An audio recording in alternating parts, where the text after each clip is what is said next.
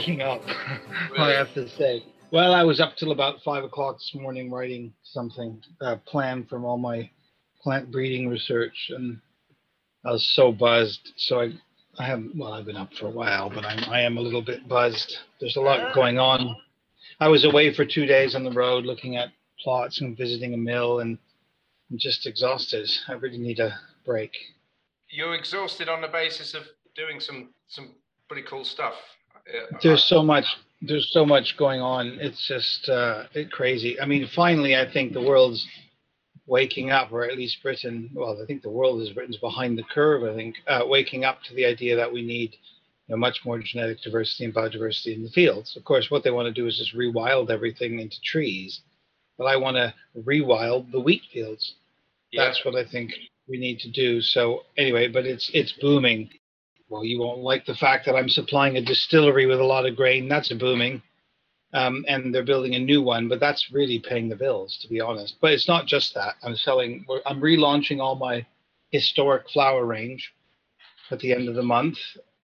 There are some really dedicated home artisan bakers, but just consumers are just really eager to buy flour that they know is decent. And so I've got to get back into that. I mean, we can talk about other things, but that's the main thing I wanted to talk to you about, was just this approach that you're taking to growing the wheat, because, yeah, I think it's a fantastic story, and people need to hear about it. Mm. People want to hear about these kind of things.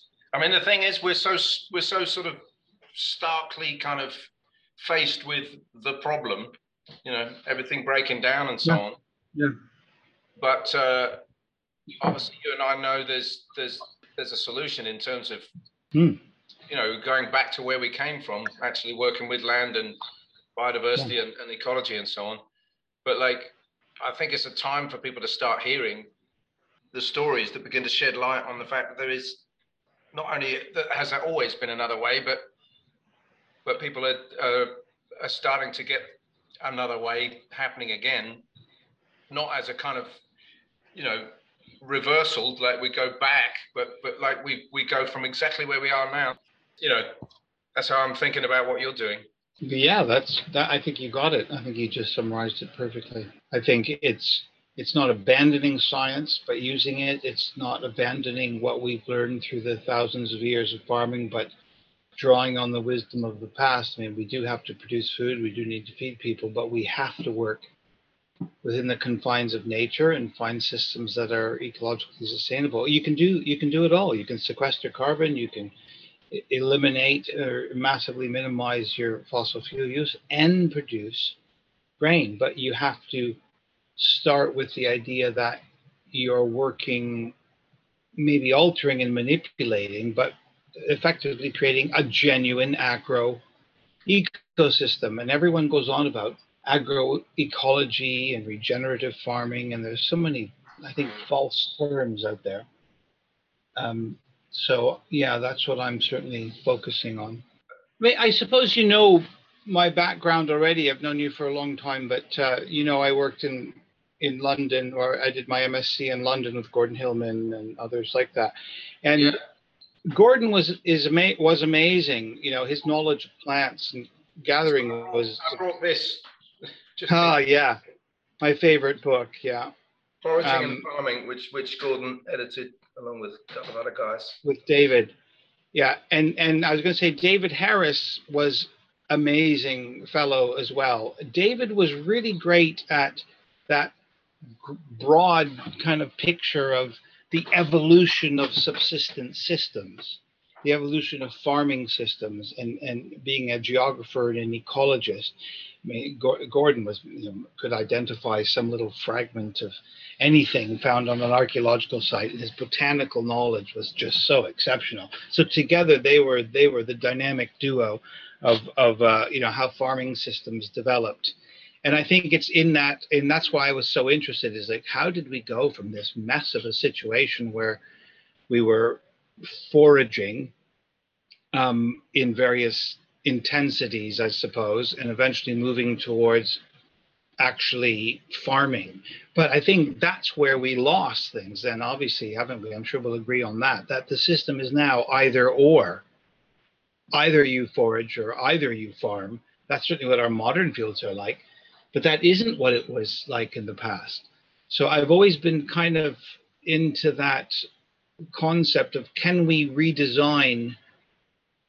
I mean, I'm not the only one thinking about it. I'm not claiming it's the only person who's had the thought, but how do we design farming systems that are far more like the first farming systems? I mean, that's what's been I've been interested in. So first you need to understand, obviously, what those ancient crops are, and then understand, I suppose, those ecological systems that allow crops to continue to be grown, isn't it? And then blend the two within the modern landscape, machinery, equipment, everything that we have. I mean, people set up forest gardens, you know, there have been so many different approaches to doing this.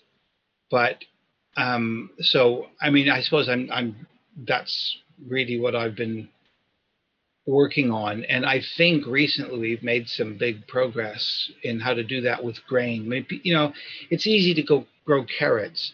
It's easy to grow mixed polycultures of vegetables and things, but how do you grow grain on a large scale? If it takes a square meter to make a small loaf of bread, and the truth is, we have a society that's very dependent on carbs and on breads. You know, we can't just eat roots, and there isn't enough out there to forage. So how do you grow grain in the most ecologically possible way? And, you know, not just, you know, is modern rotational organic farming, is that the answer? Well, I'm not sure it is. So anyway, that's what I'm always trying to kind of work on. And I suppose, well, that's where it starts for me. But what I've been able to do, having talked about Gordon and David, is draw on that archaeological evidence that there is so much of it now, as well as having studied ecology and genetics, you know, and I suppose even being a baker and all that has helped me. So you have to wear different hats to achieve things, interdisciplinary approaches. But I think we now have the outlines of a system that I'd like to think Gordon and David would be very happy that their Canadian archaeobotany student has you know, use the academic knowledge that is essential you get from academic places, but still try to apply it practically at the farming level, but kind of staying true to my environmental views. That all sounds really vague and broad. I'm sorry, I haven't. I'm still, well, like I said, I'm still waking up. Yeah, no, I'm sure we can get into some of the detail though. So, what's the actual thing that's happening in your fields? Well, what I realize, it's you know, necessity is the mother of invention. There's all those little aphorisms, and you know what basically happened to me was that I was growing all these old grains, and you know, the key to having any sustainability in a system, or to have a resilient crop, is obviously genetic diversity. As we have in every wild population, we have massive amounts of genetic diversity. So modern wheat fields are obviously the antithesis of that. They're monocultures, they're pure line genetic things, they're not resilient, they're not adaptable. You get a puff of bad weather or a little bit of dry weather, and they just keel over because they have shallow root systems. Because the whole focus of plant breeding has always been on narrowing the gene pool of the crop, right? So you identify the individual plants with those wonderfully superior characteristics you want, whether that's high yield or any characteristic you want, and then you make sure every plant in the field is identical, because you know, in an industrial production system, that increases yield. And if you want to bring in disease resistance or another characteristics from something else, you hybridize it, and again have a 6, 7, 8 year intensive selection process, and you make it even more narrow. I mean, that final crop might have that extra characteristic you want, but you're trying to combine all those wild characteristics into one uniform genotype that will be expressed in the phenotype in the field. So you've got a field of identical clones. And if all your conditions are perfect and you have tons of fossil fuels to use, and you have tons of fungicides and herbicides and fertilizer and every other chemical in the universe that you can dose onto the field, and they don't cause any problems, well then yeah, you could have 8, 10, 12 tons. What's the limit? You know, and if you use biotech and GM, you could have a crop that produces immense amounts of grain. But of course, we'll completely kill ourselves, destroy the planet. We cause massive climate change. So the counter to that is to have massive genetic diversity. Oh, sorry. But in the end, what we can't control is the climate. And we're clearly in a period of massive climate change, aren't we? So our crops are dying. Like without a week, 1 week we're screaming because we haven't had rain for a while or had too much rain. And then 1 week we're in a drought and the crops just can't adapt. They have shallow root systems, and that's because they don't have genetic diversity. Like every wild population, whether it's a wild gathered plant or any wild population or animal, you need genetic diversity to adapt and evolve. And we've just completely eliminated that from our agricultural system. So the first step is to bring in lots of genetic diversity. So that's what I was doing initially. And, you know, I found all this ancient medieval thatch. Yeah, but that's a good story. You can tell that story. Well, I don't know which story to begin with, but let me come back to that. I just want to skip on. I know I'm talking too much. You're not talking too much. I've got you on this podcast to talk. well, genetic diversity is... Genetic diversity is the key to all resilience in nature, with any population, whether it's a population of bees or anything. So I was really into that idea, and I found all this genetic diversity in this ancient thatch, which we can talk about. We're just, as I say, just starting the DNA work, which would be really interesting to talk about that.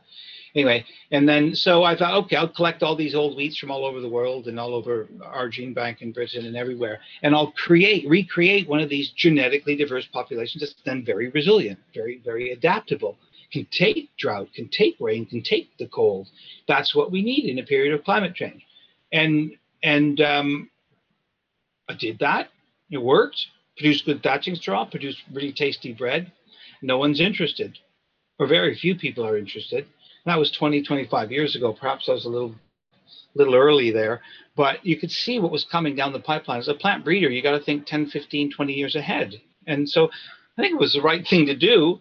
And those crops worked pretty well. So I ended up on this little small holding here in Buckinghamshire, near High Wycombe. And I could do what I want on these small fields. But, you know, of course, I don't have any kit. I didn't have any money. I sold some flour to pay for things. Nobody was interested at Reading University, as you know, when I went to Reading and did my PhD research there. They just thought, oh, that's really fun, John, but you belong in the history department. That's what he said. He said, this hasn't anything to do with science or agriculture or feeding the world, because the future is GM. Get with it, John. Right. You know, that's what I was told. And so I kept growing the stuff here in fields to people who were interested. There were some people. Can I just stop you for a minute? This is fascinating because they've sort of stolen those words, haven't they? Because, you know, isn't that right there in Darwin's theory of evolution? Descent with modification. So genetic modification, it's not a matter of genetic modification being some terrible thing. It's a matter of people who are thinking that they can do a better job than millions of years or billions of years of evolution can. All of those different circumstances, all those little trials, as it were, which test and fold genetic information together to make combinations we couldn't even dream of. And B, like in this current context, which I know what you're going to get onto, how just the biosphere now, the complexity of the conditions now, the environment now, will modify and produce something which actually gives the kind of resilience and complexity that you're talking about. So it's I just wanted to say that, like, genetic modification, whose genetic modification? You got it. I mean, that's the absolute critical thing. The whole paradigm of plant breeding and agriculture is this hubris. You know, it's human. We can do better, so much better than nature. We can spot those combinations of genes that we need to produce crops that are infinitely superior than what natural evolution or natural selection and crop evolution has done, our ancestors did for 10,000 years. So, you know, in 25, we're so much better. And it's just, I don't believe it. It's, you know, they're focused on that individual and bringing those individual genes together to create a monoculture with all of them. So inevitably, you're going to run into then, you know, you can use natural hybridization between two things that can sort of naturally mate. But if you're crossing in strawberry genes into a wheat or something like that, obviously, I think you are transgressing a line that would never happen in nature. And they managed to convince us, or they try to convince the world that all the biotech techniques that they're using are just natural, but they're not just natural. Wheat doesn't cross-pollinate, or extremely rarely. So that whole thing's a joke, but it's rooted in this incredible arrogance that, and I've been having this discussion with some pretty well-known or significant plant breeders recently about this, and they just think they can do much better. And they aren't doing much better. They're doing much worse in the long run in terms of sustainability. But that whole paradigm in plant breeding needs to shift, I think, away from, see, it's all rooted in this idea of a harvest index ratio, as they call it. You know, the proportion of edible plant material to the overall biomass of the plant, you know, that is collecting sunshine. And you know, that we as humans can identify those superior genotypes and shift it where we have more grain and less leaf and less straw. But can I say that the thing that we notice, because of the approach that we take to plants, and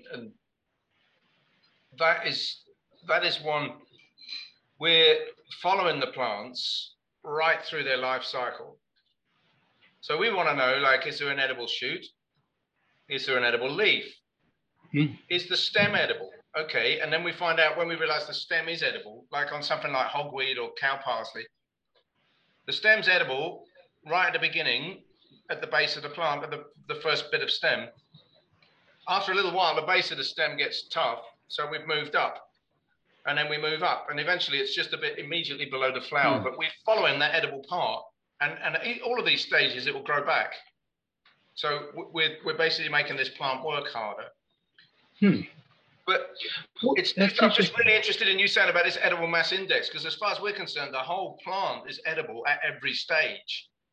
And we make the plant vastly more productive because we cut it and it grows back, we cut it and it grows back, we cut it and it grows back. And at the moment, I'm actually eyeing up the grass around here, John, because I'm aware that the flowering stems before they mature are full of sugar, and they're really tasty. You know, farm people, country people have always pulled them out and chewed on them. But I'm about to just start testing a few species and just putting them through a juicer and seeing what could we get out of those, because we know they'll grow back. You know, so I'm just saying, it's like this train of thought about edible mass index is only thinking about one product at a certain stage of growth, whereas if you think of a plant as being productive. Yeah, no, that's really interesting. Well, have you ever used that term before, edible mass index, or did you just invent it? No, you just said that, didn't you? No, I didn't say that. You've just invented a term. I said harvest index ratio. You said edible mass index, and that's a really interesting idea. The EMI, where I talk about the harvest index ratio, and you've just revealed something I'd never thought about before, which is that in agriculture, as opposed to subsistence, you know, you're focused on commodity, well, on crops. What are crops? Well, let's talk about grain for me. I mean, maybe I've got to work this through with vegetables, but it probably applies the same. But so, you know, grain crops, plant breeding, I suppose, initially had a lot to do with, well, it has had a lot to do with grain, and it's an annual. So wheat is an annual grass. It's a storable carbohydrate and protein reserve. So you let it mature. It turns into straw, which is clearly not edible unless you pass it through some animals. And then you have the storable grain. So that's where they talk about the harvest index ratio, about, you know, a very specific harvest that you can store. Whereas you've just said the edible mass index. Well, that's hilarious, because I was repeating the phrase that you used.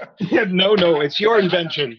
That's cool. It's an interesting concept. It's very different from the harvest index, because that's what guides plant breeding. But what guides what you're doing, perhaps that's what should be guiding vegetable breeding, for example, is not harvest index ratio, because they're focusing on like how many courgettes does one plant produce, or maybe that's not a good example. But certain plants, obviously, like you're not going to eat. Well, you're going to tell me that you can, but eat the top of a carrot. Exactly. That's exactly what I'm saying. So, for example, the broad bean, or actually in reality, it's fava bean that people are growing around here in great big fields. Yeah. But we know that you can take the tops off of that. If you get it just before it flowers, it is the most delicious vegetable. It's really every other green vegetable. It tastes kind of like beans and peas. It's sweet, it's fresh, it's light, it's just gorgeous. And the thing that happens, John, as a result of doing that, is that the plant grows back with two stems instead of one. We've yet to get somebody to cooperate and do research, but what we want to do is do that to a corner of the field, and then look at an identical area of the field and see which one produces the greater weight of fava beans. But I feel sure it must be the one that we took the tops off. Wow. Have you got any historical references to people eating bean tops? Well, that no. Completely transforms like medieval period. You know, there on many manors in the medieval period, people who owned strips in the open field were actually ordered by manorial courts to grow a strip of beans to feed the poor, and you know, the starving time, as you know, is the summer, and maybe not for you because you know about a lot of foraging things, but you know, your storable things from the year before, the grains and stuff, were all pretty much exhausted and you're waiting for the next harvest. But I've never thought of, and I've wondered about this role of beans within medieval farming systems, and they didn't rotate with legumes as people do today. It was obviously a three-field rotation, but two cereals and a fallow. But sometimes they were ordered to grow beans, but you're still waiting. But if it's a vegetable, so maybe it's a huge contribution. It could theoretically have been a big contribution to nutrition. Well, that I just never heard of anybody eating the top of a bean. Well, and you said, where did you get the idea? Pardon? Where did you get that idea? I have to say that particular idea, I got it from Jamie Oliver. Oh, really? So it's, okay. It's not, you know, I think he's, whether he said that publicly or in a conversation we're having, I can't remember.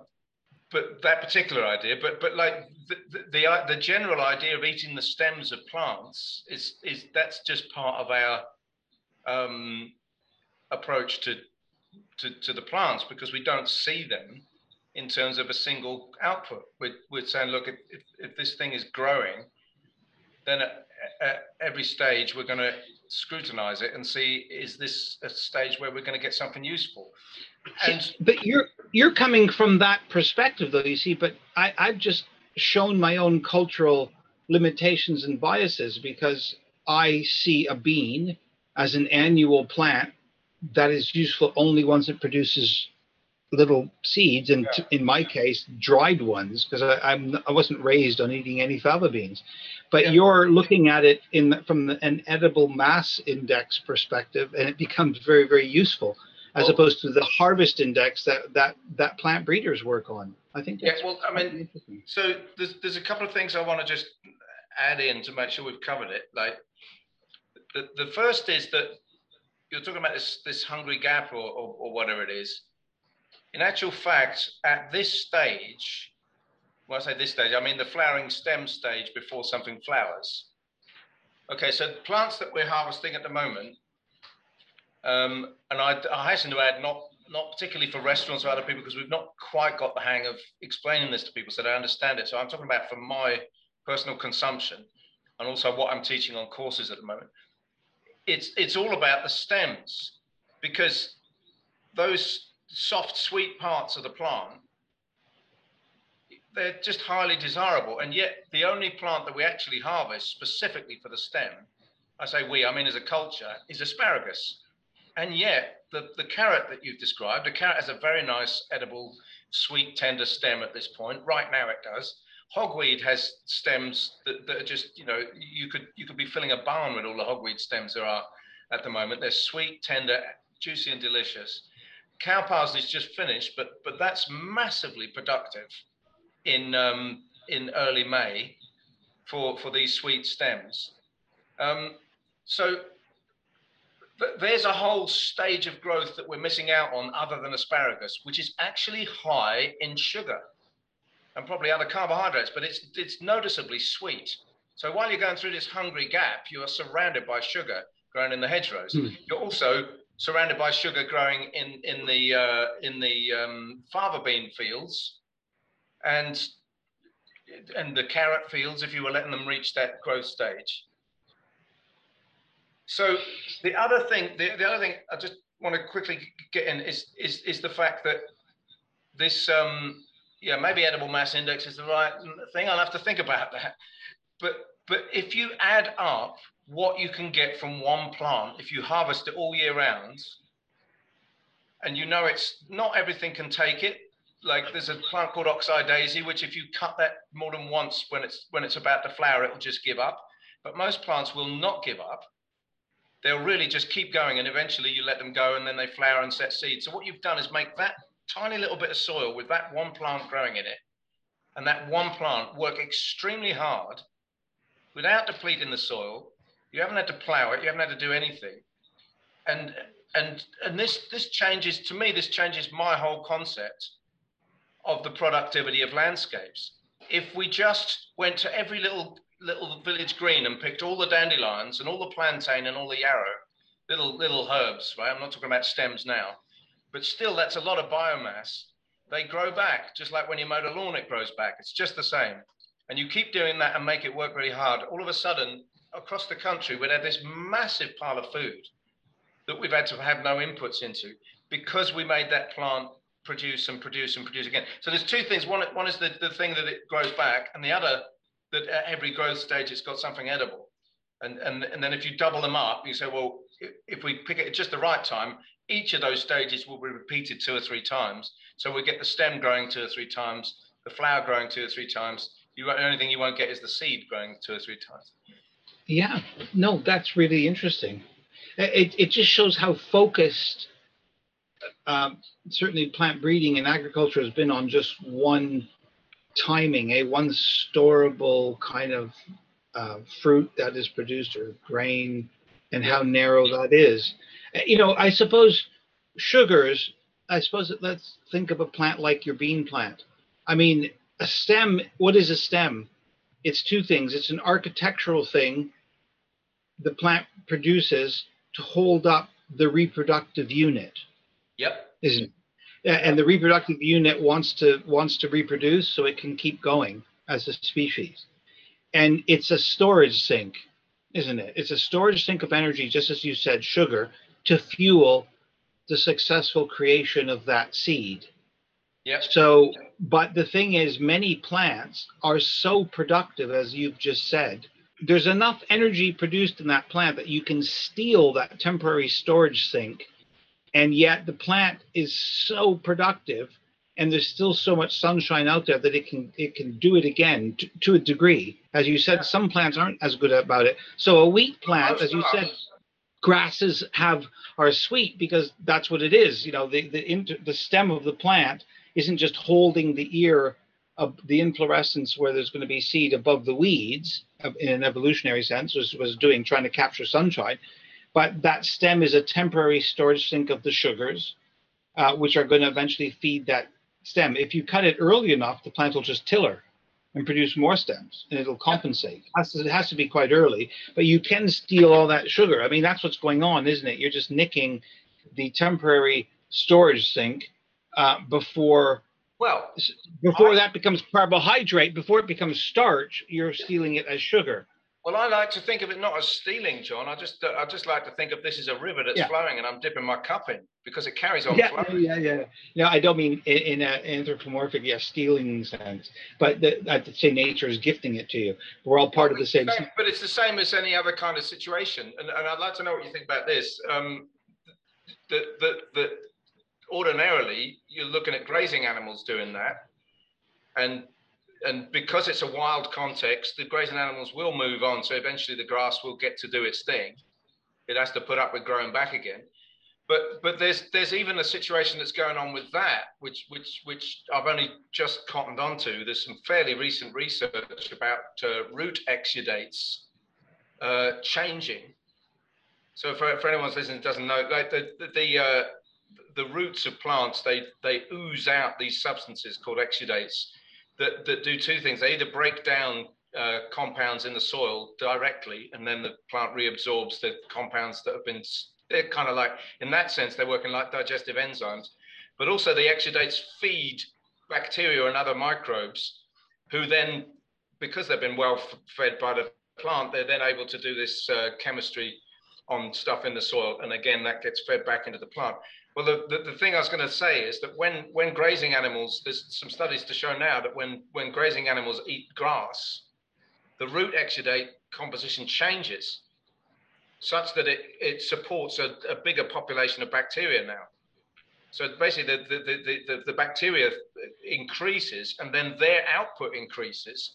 And so the grass is then getting more phosphate, more nitrate and stuff like that per cubic inch of soil, as a direct result of it being, having its above ground parts attacked by a grazing animal. So, you know, the complexity of that system of something grazes, it's so far from the idea of, you know, I mean, I know you didn't mean anything by it, but like there is a sense for some people that when we're foraging, we're kind of plundering, you know, and when you realize that act of cutting is actually something that the plant responds to in a way, that's a very important part of its toolkit. It says, okay, I've been grazed, now I need to change my root exudate. You know, it's all designed to happen. Oh yeah, yeah, I utterly agree. It's all part of the natural system that caused it to evolve. It's evolved as a community with those interactions. I think the root exudates is really interesting. I've been fascinated by that. I mean, I was really interested in mycorrhiza. Now people are talking about mycorrhiza, but nobody was even talking about mycorrhiza 20 years ago. But now it is definitely the big thing. And I've been reading recently, there's been a lot of interesting research in China. And the figure for those exudates is something like 35% of the carbon fixed by a plant ends up as exudates. It's just pumping carbon into the soil in the form of sugar, as you say, to feed the bugs, and the bugs digest everything around them. You know, people talk about the shortage of phosphorus, on how we have only 50 harvests left or something like that because we're running out of phosphorus. Well, the soil is an infinite resource of phosphorus and potassium. It's just that it's locked up. The thing that releases it are soil bugs. So we feed the bugs, and we have an unlimited supply of soil nutrients to feed our crops and our plants. So, yeah. And, you know, and so all of these things are happening, but in a modern wheat field, you've only got one genotype of plant that you've eliminated all that wilderness and put in one plant with one genotype. You know, there's no genetic diversity there to have variations in all of these different things. All that diversity at every level, from the bacteria and the mycorrhiza to the plant itself, it's just one sterile population of one genotype, utterly unsustainable. So what I've been trying to do is you create diversity at every level. So the crops are massively genetically diverse as I can get them. But we're starting a new program now to bring together, to redo this all with thousands of different varieties. I mean, I have used quite a few over the years, but I want to do a wheat field with, I don't know, I want to start with 5,000 varieties. Why not? Have as much massive genetic diversity as possible. But that's only part of it.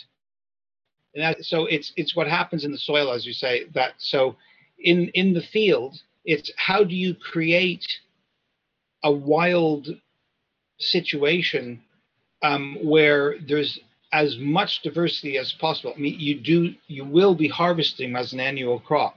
But how do you build in as much diversity at every level, from your bacteria to the soil fungi to different species of edible or just wild plants who are helping pollinators and helping other insects, parasitic insects who are attacking the aphids that will eat your wheat crop.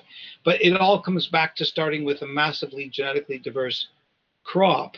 And then nature is full of that diversity, and that wheat field will be colonized by wild species. And how do you manipulate and maintain an agro ecosystem that is the most beneficial for humans, but also to nature? And so, because I do want to grow grain to create bread to feed people. We need that with the people we have. I think, you know, there's a lot of people in the world, perhaps we don't need quite so many, but we can feed them all. We can feed them all quite well. And I'm not so interested in livestock. I'm a vegetarian, but I'm not, well, now I am, but I think that they may have a role to play, but so I'm jumping forward. So basically, in a nutshell, the system, I think you know how I grow my wheat. I grow it every year in the same field. I don't rotate my crops. And I think that is the most close to nature way of growing it. It's still clearly a wheat field, but because I undersow with clover, I spike the field with rare crop weeds. And nothing comes off that field, as in nature. The only thing that, well, you could say nature, there's a bit of grazing. I don't mind putting a few sheep, there may be a role for that on my fields, but you don't need that. So the only thing that comes off the field every year is the grain. So I'm harvesting some protein, some nitrogen, and some phosphorus and potassium. But there's a lot of nutrients in the straw and the weeds, and it all just stays on the ground, as happens in nature, and I just skim off a little bit to have enough storable grain. And if you have genetic diversity in the wheat crop itself, and those older varieties are adapted to those low nitrogen growing conditions, I can get every year a ton of grain per acre. Without pushing the system. You know, I'm building nitrogen. If you want to test the soil, the organic matter is enormous, like in nature. You know, I'm building nitrogen, all sorts of, everything you want is in that field, full of diversity. And that's what I wanted to talk to you about earlier, was to say, you know, what edible plants are in such a system, and can I spike the field or manipulate it in some way to encourage the prevalence of forageable plants within this very natural wheat field. But if I do it this way, I know, and that's what I've spent quite a few years trying to show, and on my small holding here, that I can do it every year, year after year, and I get a ton of grain. Now that's great. That works for me in this human economic system we've created. That gives me enough profit to keep doing what I'm doing, and to keep doing my research, and to feed people. But you know, an organic farm, the traditional organic farming system right now, as you know, is all about crop rotation. Forget conventional farming. That's just a bankrupt system that's destroying everything. So I don't even want to go down that path. We need organic systems in the sense of no chemicals. But modern traditional organic farming, rotational farming, is you grow, and it's again rooted in this outdated notion of harvest index ratio about we need genotypes that can transform a lot of nitrogen into high yield for a commodity. And I think organic shares the same plant breeding and industrial farming paradigm as any other system. I mean, I'm clearly supportive of organic farming and no chemical farming, but the answer is not just rigid. You know, we need to be able to flex that system. So they grow 3 years of clover grass lay or something like that to build nitrogen, as they say. So yeah, the clover is building nitrogen, and they plow it down. So they completely destroy the ecosystem, as it were, that is developing in the soil. And then they say, feed the soil with dead plants. That's been the idea. And then it composts, it mineralizes, it releases nitrogen. Then they stick in one crop of wheat, and they get, what, 1.8 tons if you're lucky. Many claim more, but I think it's often less. And you get 1.6 tons, let's say, 1.8 tons. And then they get that for 1 year, and they suck up all that nitrogen. in a monoculture, using a modern variety where every plant is identical, with no plants in between because they have interrow tillage, or, you know, the idea is you're constantly, you know, tilling that soil to get rid of the seed bank. Weeds are our enemy. Weeds are our enemy, and we both know they're not. We have this scenario playing out. We're surrounded by it. There's an organic farm right next to us, and then in the next year you do a second year of barley, feed barley or something to feed cows. So you're producing grain once every 5 years, 1.6 tons every 5 years if you're lucky. Well, I get a ton every year. Plus, I'm creating a massive agro ecosystem that is as semi-natural as you can get to. So I'm producing, what, 6 tons a year, every 5 year rotation. They're producing 1.6 tons. I'm producing three times the amount of grain on a field per square meter over a 5 year period, while utterly supporting biodiversity, pollinators, pumping the tons of carbon in the soil, sequestering massive amounts of carbon, as you said, through exudates, which then feed the organisms, because these old crops have massive root systems. You know, all of that humus is lying on the surface, and you know, with no fossil fuel use, because you're not going up and down the, you're not tilling, you're not plowing down the lay, you're not doing any of those things. So it's just, it's, I don't understand why anybody keeps doing those types of, well, I do understand why they keep doing those systems, but in an ecological sense, in a food production sense, in a biodiversity sense, in a carbon sequestering sense, in a reducing your fossil fuel sense, there's a way of doing this that is so much more sensible and produces good quality grain on a scale, well, 3 times the amount of grain. But what it doesn't include is livestock, as we all know. That's what organic farming is all about. It's about growing cows. It's about, and that's where the money is, organic meat. So I think, you know, I suppose we're moving towards a world where ideally all, well, if we're going to all eat meat, that all the meat's produced using rotational organic systems, producing very high cost in an ecological sense meat. And then I would like to see continuous restorative grain cropping, as I call this, to produce all of our grain. Then I suppose we do have a system that works jointly together. But trying to grow grain, basically modern organic systems do not produce grain, and they're never going to feed the UK. Because if you need 3 years of lay, you're never going to feed the world, or the UK, sorry, we don't feed the world. But we could feed the UK, but if we did it organically, we'd have to cover the entire country in clover grass lay, which we can't do. So we have to move towards grain production systems that produce more grain, but that are also good in a nature sense. And it's available, it's entirely available. But the key again is that genetic diversity going back. It's always about that, having the most genetically diverse populations of cereals. And like I say, 20 years ago, they laughed. Reading was laughing. Now they call and they say, oh, can we visit your field, John? Which I just love. I feel that they, you know, my time has come. So I'm very busy developing new populations and trying to push this system out to everyone. And we're thinking of putting in, well, we're getting close to 1,000. Well, we're thinking of putting in 1,000 hectares of it.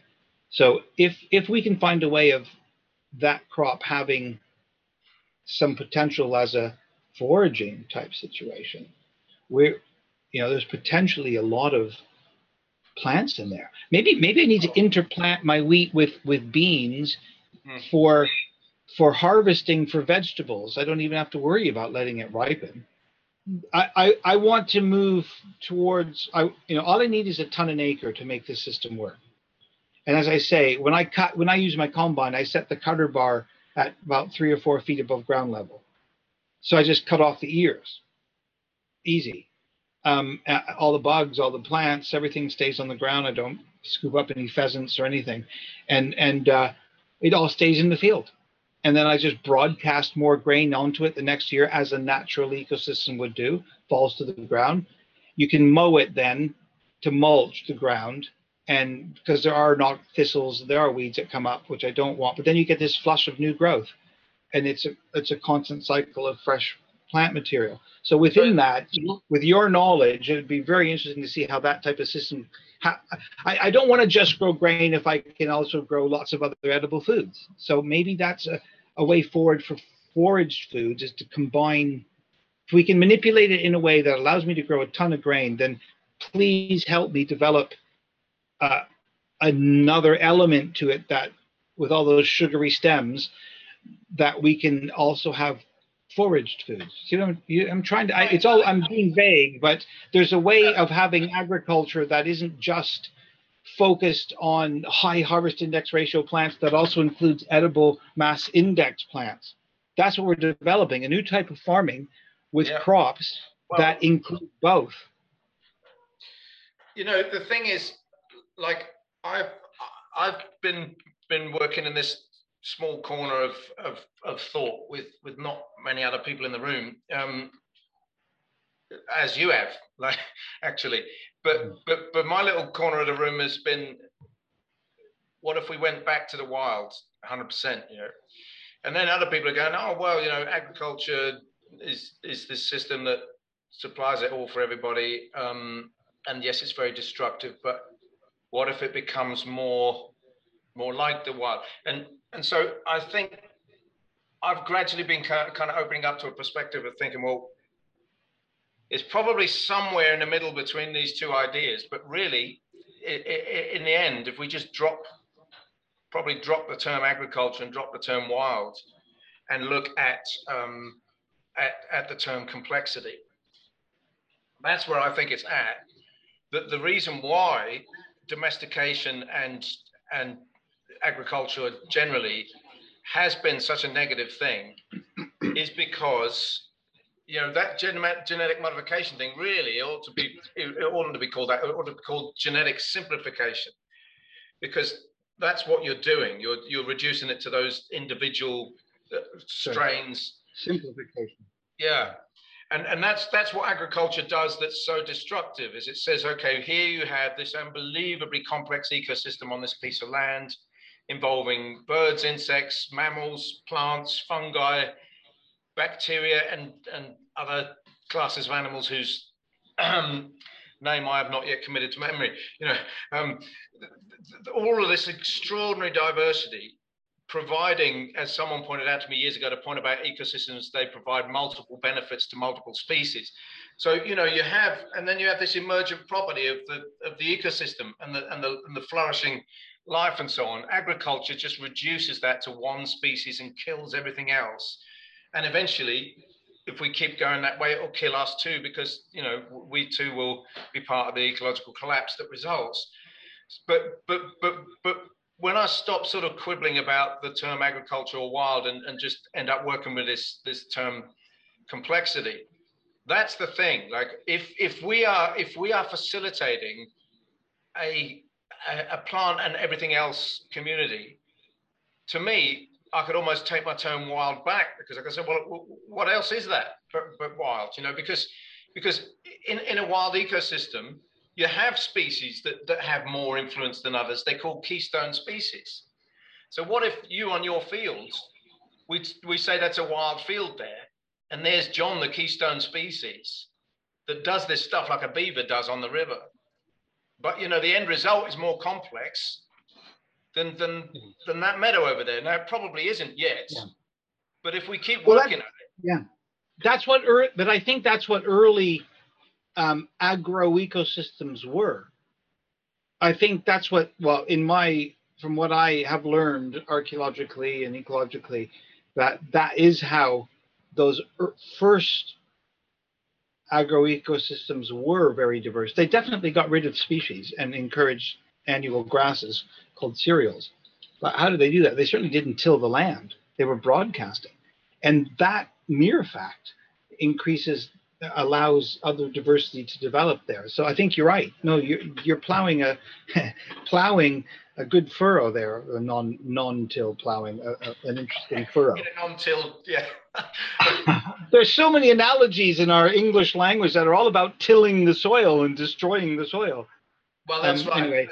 There's a lot. Unfortunately, we take the metaphors from what actually goes on. So we've got a lot of information technology metaphors as well. People say, you know, oh, I've downloaded that now. Or I suppose this whole, you know, the term regenerative farming. Everyone's bouncing the term because they don't want to use the word organic, because that's gone all into certification, which can be ever so limiting and problematic. I mean, I'm clearly, as I say, supportive of organic, but boy, if I had some run-ins.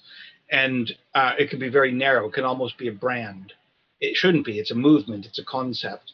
But so now people are using regeneratives. So I've heard farmers say, "Oh, I'm a regenerative farmer. Yeah, I just spray a little bit of glyphosate first to kill up, you know, kill everything in the field, and then I direct drill. That makes me a really regenerative farmer." Go, that's not regenerative. That's not regenerating anything. That's maybe, it, you know, well, you're not plowing, so you're not using a bit of fossil fuel, but you're using more herbicides than you ever used in order to have a no-till system. And now we've got black grass everywhere. So my approach to black grass, you know, black grass is the COVID of modern cereal production, because we've gone to no-till and min-till farming and non-inversion tillage. And now black grass is spread everywhere. I had someone grew some wheat for me recently, and out of 7 tons of grain, there was 2.2 tons of wild black grass seed. It's just a plague in the field. And if you can get rid of it by tillage, and it's also resistant to herbicides. So they're saying, "Oh, what do we do? What do we do?" I'm turning the black grass seed into gin. Embrace your enemy. I mean, I want the gin, but it's a weed. So but you wouldn't have that if you had a nice understory of clover and you had annual cropping. Like, you know, we create enemies. Farming creates enemy species. And then it just goes from worse to worse. You create a rod for our own back. The whole system is so utterly unsustainable, whether it's organic or not. So much of what is being done is just clearly can't continue. Well, I mean, I think it's interesting about the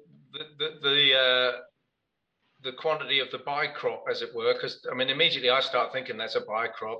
Wonder what else you could do with that black grass. I wonder if we can hull, you know, de-husk the seeds and do stuff with that, because that's where I think we should mention that's where you and I hooked up in the first place. That's right. Because Richard at what's Richard's company? Emersgate Wildflower Seed. Yeah, I don't know how I got in touch with him, but I was talking to him about harvesting wild grasses, and I said what I could do with finding is some farmers that end up having some wild grass seed as a bycrop or other seeds as a bycrop, and he put me on to you. And of course, you sent us sacks of wild grass seeds, dock seeds, right, and charlock seeds, and you even had some little peas from some vetches or something, didn't you? Because yeah, you've got your or at least you had a combine set up at that time to get all the other seeds that were in the field. And, you know, we've been making wild mustard ever since. I still haven't got through all of that charlock seed. Wow, that's amazing. And so I was just going to say that's in a way is one of the answers to your question about what could be growing alongside. I mean, surely do you still have charlock growing up and dock growing up or not? Yeah, well, you know, but that's interesting.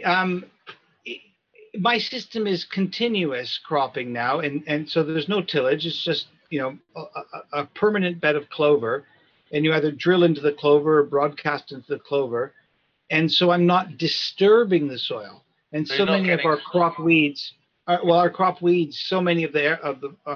crop weeds are obviously arable. They're obviously disturbance plants, and I'm not sure the first crop weeds were disturbance-based kind of arable crops.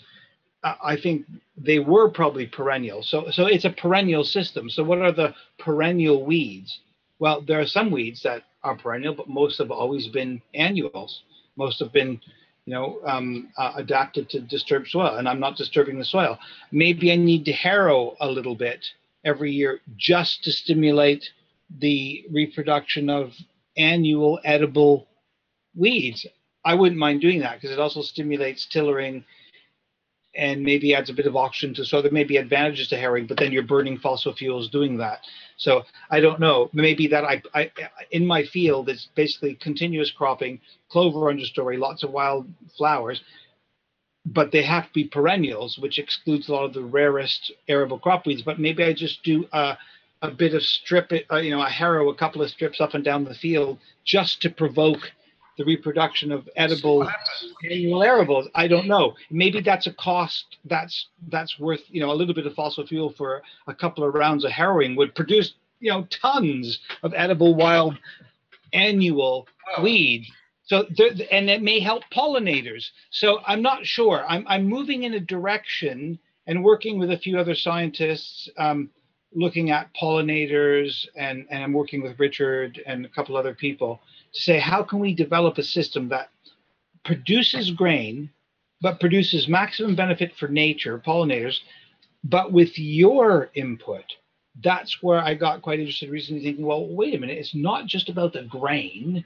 It's all those sugary stems and all those lovely wild plants. So you could do it all. You could actually, and as you say, what you harvest doesn't ever damage nature. It's a sustainable harvest that accentuates the diversity and the supportive capacity of an ecosystem to help bugs and everything else in nature. But we could do it all. We could, I believe we can grow grain. We can produce lots of edible other things that humans might want, plus make that system incredibly supportive to nature. And I believe there, then, we're getting closer to the type of early Neolithic systems that existed for a while before, in a sense, they got hijacked by, probably by civilization, probably by centralized authorities who liked the idea of storing grain and using it to pay for soldiers and creating armies. You know, this goes back to Scott and, you know, against the grain, that type of idea. How did early civilizations develop? Well, it was on those storable grains with a high harvest index ratio, whereas the key to a peaceful, decentralized society is to have agriculture that's based on an edible mass index. You know, that's how I see it. So I want to create the most sustainable grain production systems, and I want to feed humans. I don't have a problem with humans. I like humans, and I like communities of humans, but the system we have is just so centralized and structured just to store those things that it's obviously gonna crash. And as an archaeologist, you know, I spent years digging up crashed civilizations in Turkey and places, and you know, those destruction levels of you know, hundreds and hundreds of bodies of societies that have collapsed. And that's what we're in. We're in a period of collapse, and we have to rescue it, you know. Wow. Yeah, that's how it feels. Yeah, it's kind of pre-apocalyptic. Yeah, could we actually, could we just... And yet, you know, and it seems to me the only way to do that, like, you can scream about this stuff for years, as you've done and we've all done, and nothing bloody happens, right?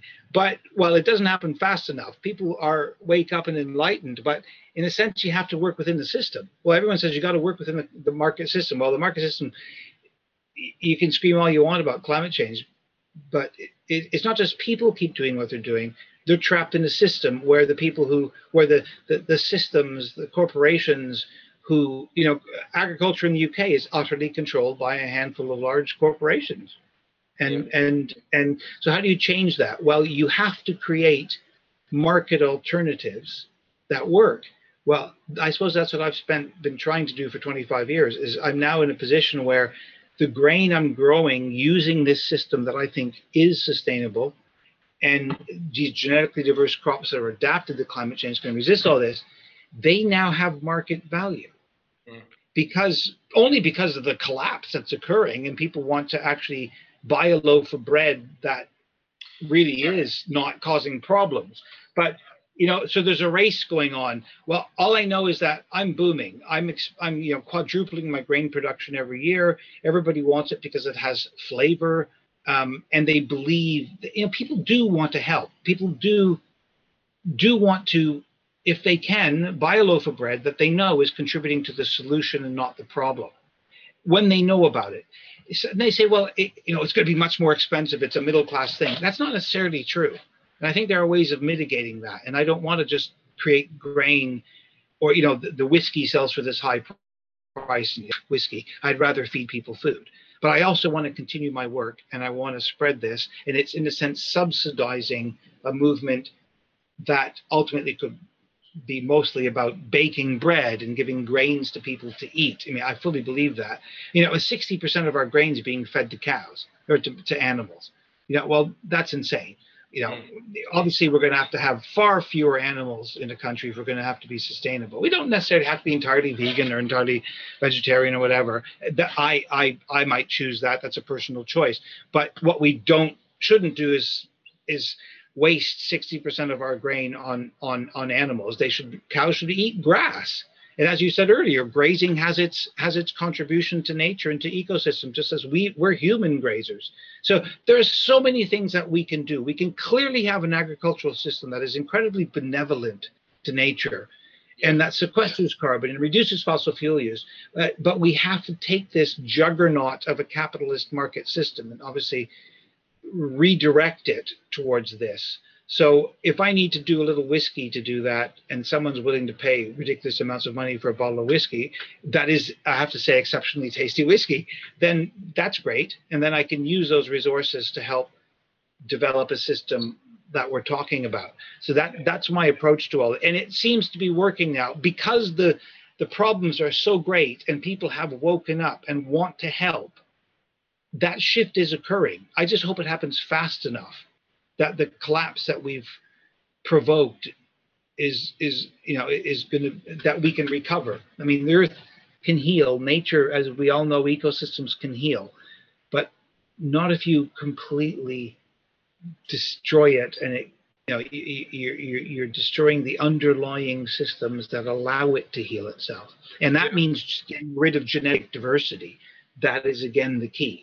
So in diversity, there is strength at every level, in communities, in wheat fields, and in nature. So all we're doing is trying to, harvest a little bit of that diversity and encourage it. That's got to be our goal as a species, isn't it? That's my kind of spiritual goal is I have an opportunity to increase genetic diversity. That's how I kind of view it at a spiritual level, and that's what I'm doing. Well, I think I talked too much as well. Sorry. No, John, it's fantastic, and as I said, that's precisely why we got you here, so you can talk too much. But yeah, so we can say about the diversity, and then the linkages between the diversity equals complexity, and I think at every level that's what's happening, and I think it's really interesting to think about people tinkering away, as you've done and as I've done. Again, I have this picture of small corners of the room, in a quite an isolated fashion, because you're pursuing an idea, and you're pursuing the idea in its own right.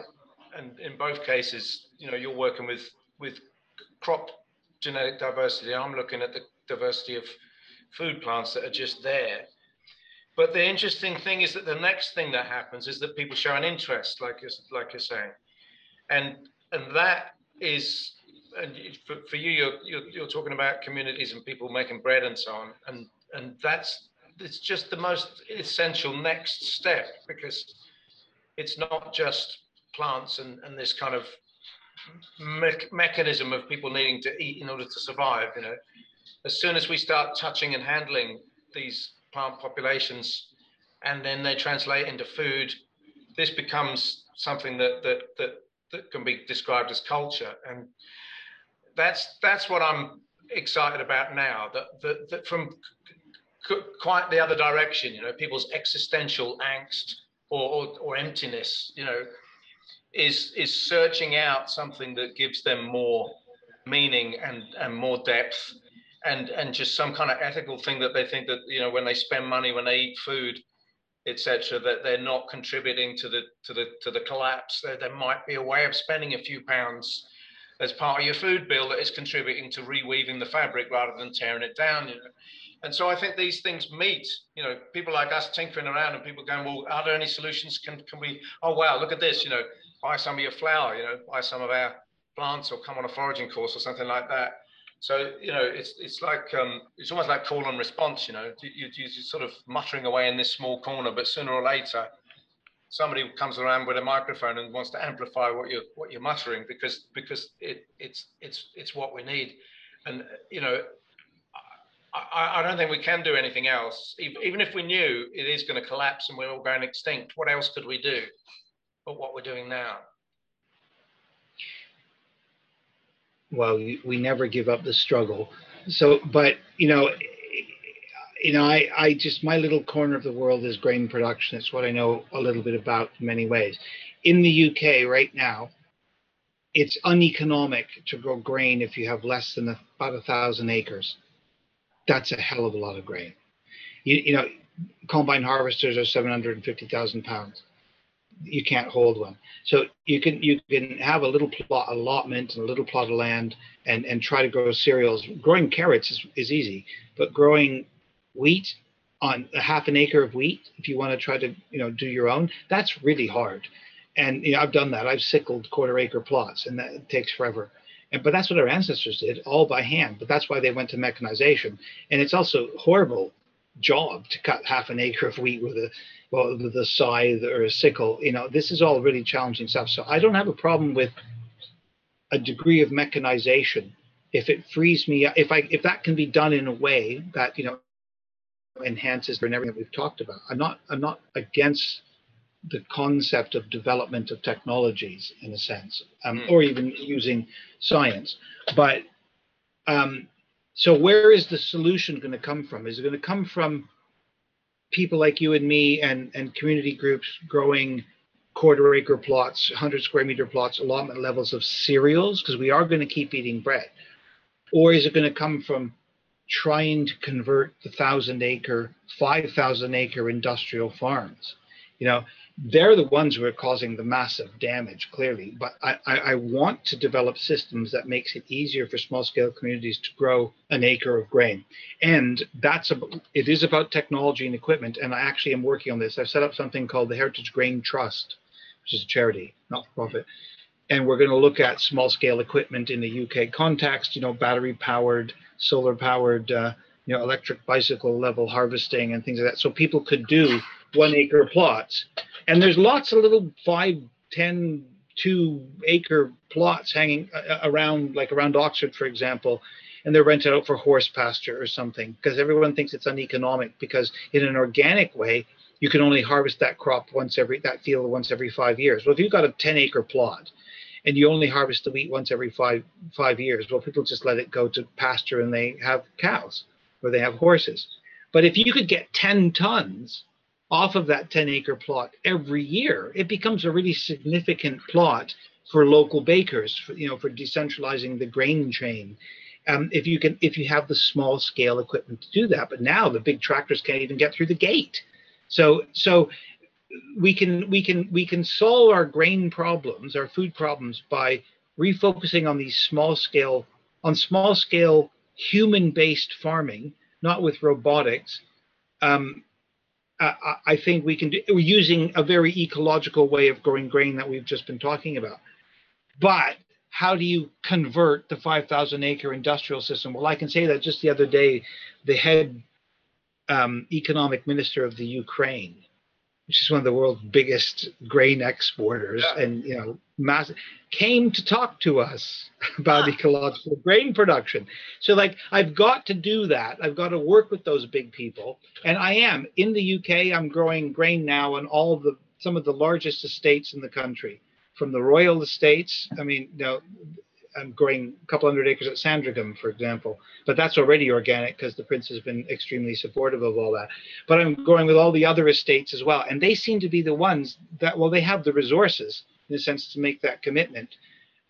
So you've got to work in every level you can to try to make that change happen. I think we can do it. I think this is possible, but I do think it means the end of conventional grain production, and it means challenging the organic sector to say, let's divide the organic from animal production.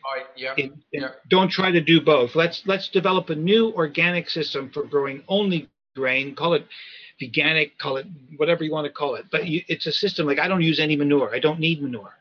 I don't need animals. They can have a role. Everyone used to graze sheep in the spring on wheat fields if they come on too quick, but I don't need them. I don't really want them on my fields. If other people have a system they can develop, that's great. So we can do this. I think we can do this if everybody, and then with massive consumer power behind it. So we're launching a huge website, hopefully in the next month, which is talking about all of these things and really going to try to push to take this all forward. A website is not going to solve the problems of the world. It's got to mean people in the end in this system, people choosing to buy a loaf of bread or I dare say a bottle of gin that is made in an ecological way that you know is contributing to helping to heal the planet rather than destroy it. And you know, a loaf of bread at the moment you buy in the supermarket industrially made is a bag of oil. You're just converting oil into bread, sadly. Yeah. It's very carbon positive. So we've got to try to change that. But I think we can do that. I think there's enough interest. And we have a lot of land, and it's a good climate in the UK to grow grain. But we need to, radically transform it. I know I'm just blabbering and going in circles here. But I've always liked your foraging approach. And, you know, I used to do quite a lot of foraging, but I haven't so much recently. But I'm going to start really trying to see what I can get out of these. I've got to get you up into our fields. Yeah, I think we've got to talk about this because, I do have a few thoughts just to share now. And the first is probably that one about the plants moving through the seasons. And when you said that you have a regrowth stage in the autumn, you said that, didn't you, that it goes a bit green in the autumn. You know, there'd be a chance to harvest lots of stuff then. And perhaps some of that's just stuff that you need to more actively try and reintroduce. But I would be interested to see what's coming up in the autumn. There must be some plants there other than wheat and wild grasses. So that would be great because you've got that whole season there. And then you've got the same thing happening in the spring. There'll be stuff springing up, which is just like salads and herbs and possibly some greens. But again, whether introduced or what's coming up now, there'd be some edible stems.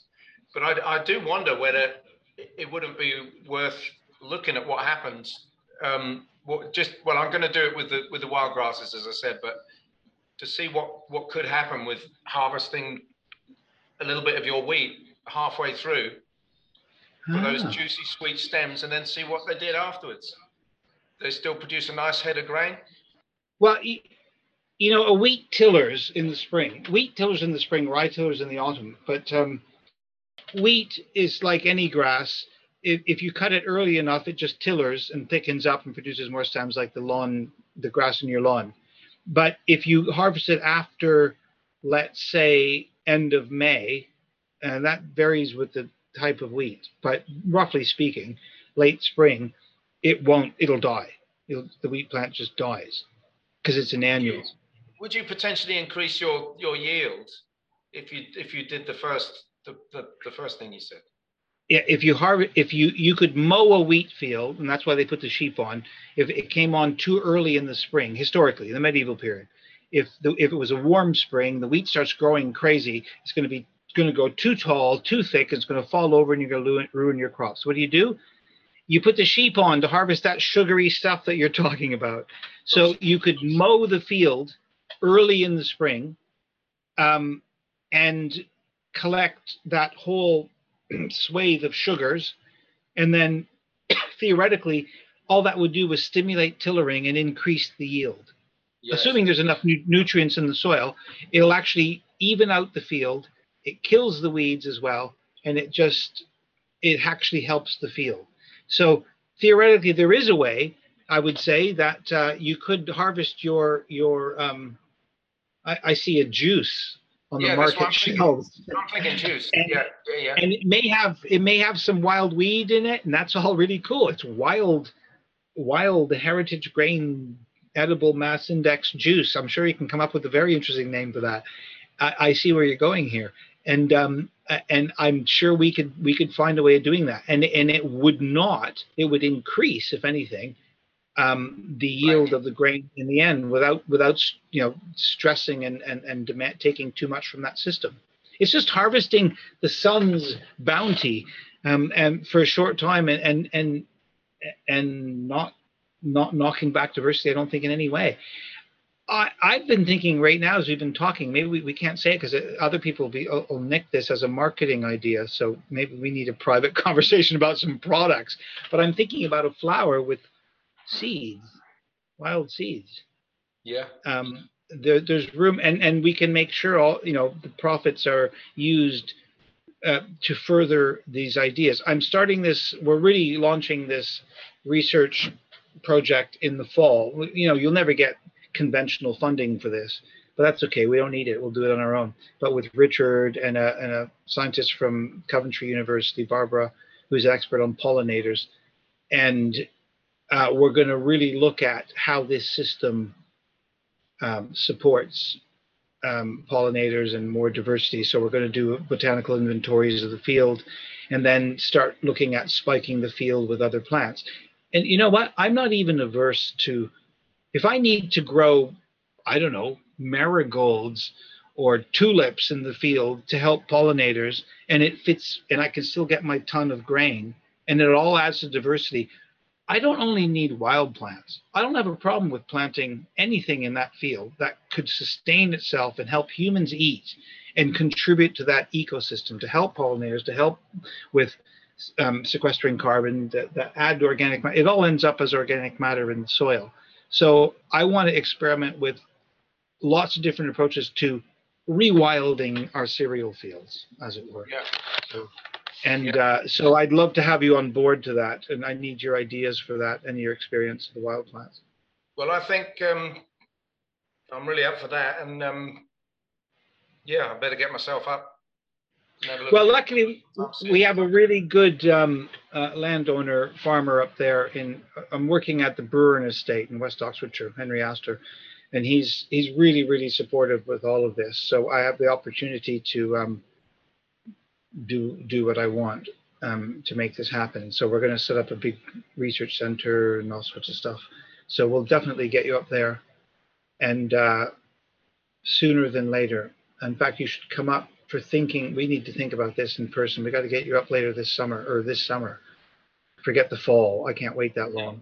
Absolutely. And we'll see what's in the field. I've got, you know, fields of einkorn and a spring real spelt. I always go on about fake spelt is what's on the shelves at the moment, but we have got real genetically diverse spelt. So come up and we'll walk through the field, see what we can come up with. But I have a feeling we could have a very fun and enriching conversation.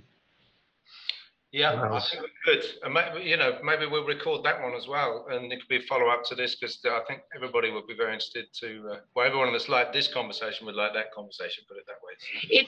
You know, we're healing that ancient rift, aren't we? I just feel the strand going way back. You know, agriculture has become so divorced from nature, as you say. It's like monocultures of, you know, one uniform genotype with no nature in it. That's the modern pull. And yet they argue that what we need is to intensify that more with robots and everything else. Farming shouldn't be about bloody robots, you know, but that's what we're moving for, aren't we? We're rewilding the countryside. So they want to take agricultural land out of production and grow trees. And then move all the grain production, for example, onto intensive farms in East Anglia run by robots. Well, you know, robots don't send their children to the local schools and don't drink in the local pubs. You know, the whole system is like, that's not, yeah, it'll sequester more carbon and stuff, but well, you do that within a farming system. If we embrace all these ideas we're talking about, you don't need to just take out, you know, we need also to feed people. So we need to reconnect, don't we? The wild and the cultivated need to become one again. And there was a time where I think we were much better at that. And that's what we're both trying to do, is to come to that same middle point, as we've been saying. Well, we have to do it, Miles. We have to keep doing this. We have to find a way of incorporating the two. Well, like I say, to me, it's just all about these threads and connections that are running through. And then we can just maybe even let the terms go, like, because, you know, like the Aboriginal, I mean, the terms of agriculture or wild or foraging versus farming, like that book said, because you know, the more I find out about Indigenous cultures, the more I realise that there's always at least one group of people describing what those supposedly hunter-gatherer cultures did in terms of farming. Because some of, you know, very rarely were there actually passive foragers. They always were doing something that impacted the growth and life cycles of the plants. The just question is there someone that's willing to include what's being done in that context under a banner of farming? But the more I look, the more I see that people are making a good case for that. That it just depends on how you define farming. I guess the thing for me is that I've kind of latched onto the ideas of, you know, decontextualization, where you take plants out of context so that they can't actually form a really functional part of an ecosystem in this place you've taken them to. And then the genetic modification in the negative sense, that the thing is now so far removed from its wild ancestry that it's depleted and again can't actually stand on its own two feet and interact with other plants. It has to be propped up by fertilizers or herbicides or whatever. So it's all in all of those things, what you're looking at is a severage of linkages. So a plant out of context no longer has the linkage with its own place, and then it can't form them here. And the genetically modified plant doesn't have the resilience to stand as a part of an ecosystem. But the other linkage that's broken is the chemical one, and that's the one whereby we imbibe plants. You know, we ingest plants rather, and then imbibe the chemistry of those plants into our incredibly complex organisms. That's a very important thread which we're seeing now in terms of the loss of human health and so on, because, you know, the wild diet gave us a link to the whole of nature's pharmacy, or nature's, I don't know what you call it, you know, just an incredible rich bar that we could go and draw various drafts from, you know, of every compound that's possible, you know. So that's the other linkage that we've lost, that those selective breeding exercises have bred the chemical complexity out of these plants and the chemical potency. So, you know, to me, we reconcile it all when we're looking at a kind of farming which fosters all of these linkages, John. You know, like your wheat is evolving in your fields, isn't it, to be the wheat that becomes native to where you are. It actually becomes a species in that ecosystem, and it actually is kind of the basis for an ecosystem. All of a sudden, we've got the linkages back, you know. And I bet you it's more nutritionally diverse and potent as well as a result. I suppose it's like thinking, you know, really, because my fields are not dense like a modern monoculture field where, you know, you could spread a tablecloth and have dinner on a modern wheat field because it's just so uniform and thick and dense. Mine's broken up all over. That canopy is so broken. So it is like a forest. Yeah. The wheat plant is the tree. And in my case, they're 5 foot tall, and the next one's 3 foot tall, and all that light gets down to the lower levels and the little open patches within the forest. You know, the mosaic of communities that occur in a healthy forest. It's not just a monoculture of trees, and that's really the analogy. So a wheat field, theoretically, well, obviously not theoretically, it doesn't have to be a monoculture. It can be the key carbon sequestering species within an agro ecosystem, just like trees are in nature. But it's the patches in between that you and I are also need to exploit, not just the product of the trees. Yeah, so we need to do a flower together, Miles. Yeah. We need to do a special flower that it embraces all these ideas, that it's from a field like this that we can design, and that brings us together, whether that's seeds or something else that pushes this idea. Well, there are plenty of those seeds, aren't there? There's plenty of those wild species that have been used. Don't mention them. Don't mention them right now. So that, no, that's not true. We can't censor this, but because I know someone will immediately take it and run off, and it'll become some corporate thing. I don't think they're going to want to do the groundwork, John. But I know. That's true. Well, there are a few people. Some people have realized that this whole sector is booming, and there's tons and tons of money out there. There's billions of money.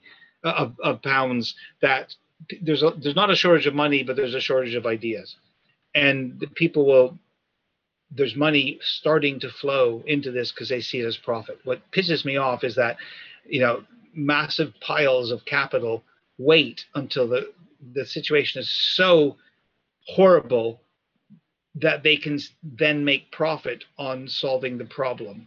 Well, they should be putting their capital forward to make a change before we have the total collapse. But that's what's happening. All the money shifting into low carbon, blah, blah, blah. But maybe too, well, hopefully it's not too late. But you know, that's when they start to be interested. If they can make money on it, then they'll help support what you're doing. I'm trying to dance with that situation right now and to draw in some funding so that I can do things better. But, you know, yeah, anyway, humans are... It's funny because the main capital in this situation is people that have just been tinkering away. That is the main capital. And I could, if you see what I mean, like there's not been, money's not been part of this equation other than just to keep it going, you know, like if money can come in now and help some of these ideas develop a bit more quickly, I'm sure you could do with a gang of people and more land and whatever to make these ideas develop more quickly. But yeah, the interesting thing is that what's there to be invested in, it's a different starting point, isn't it? Because there are people all over the place who have just been working away quietly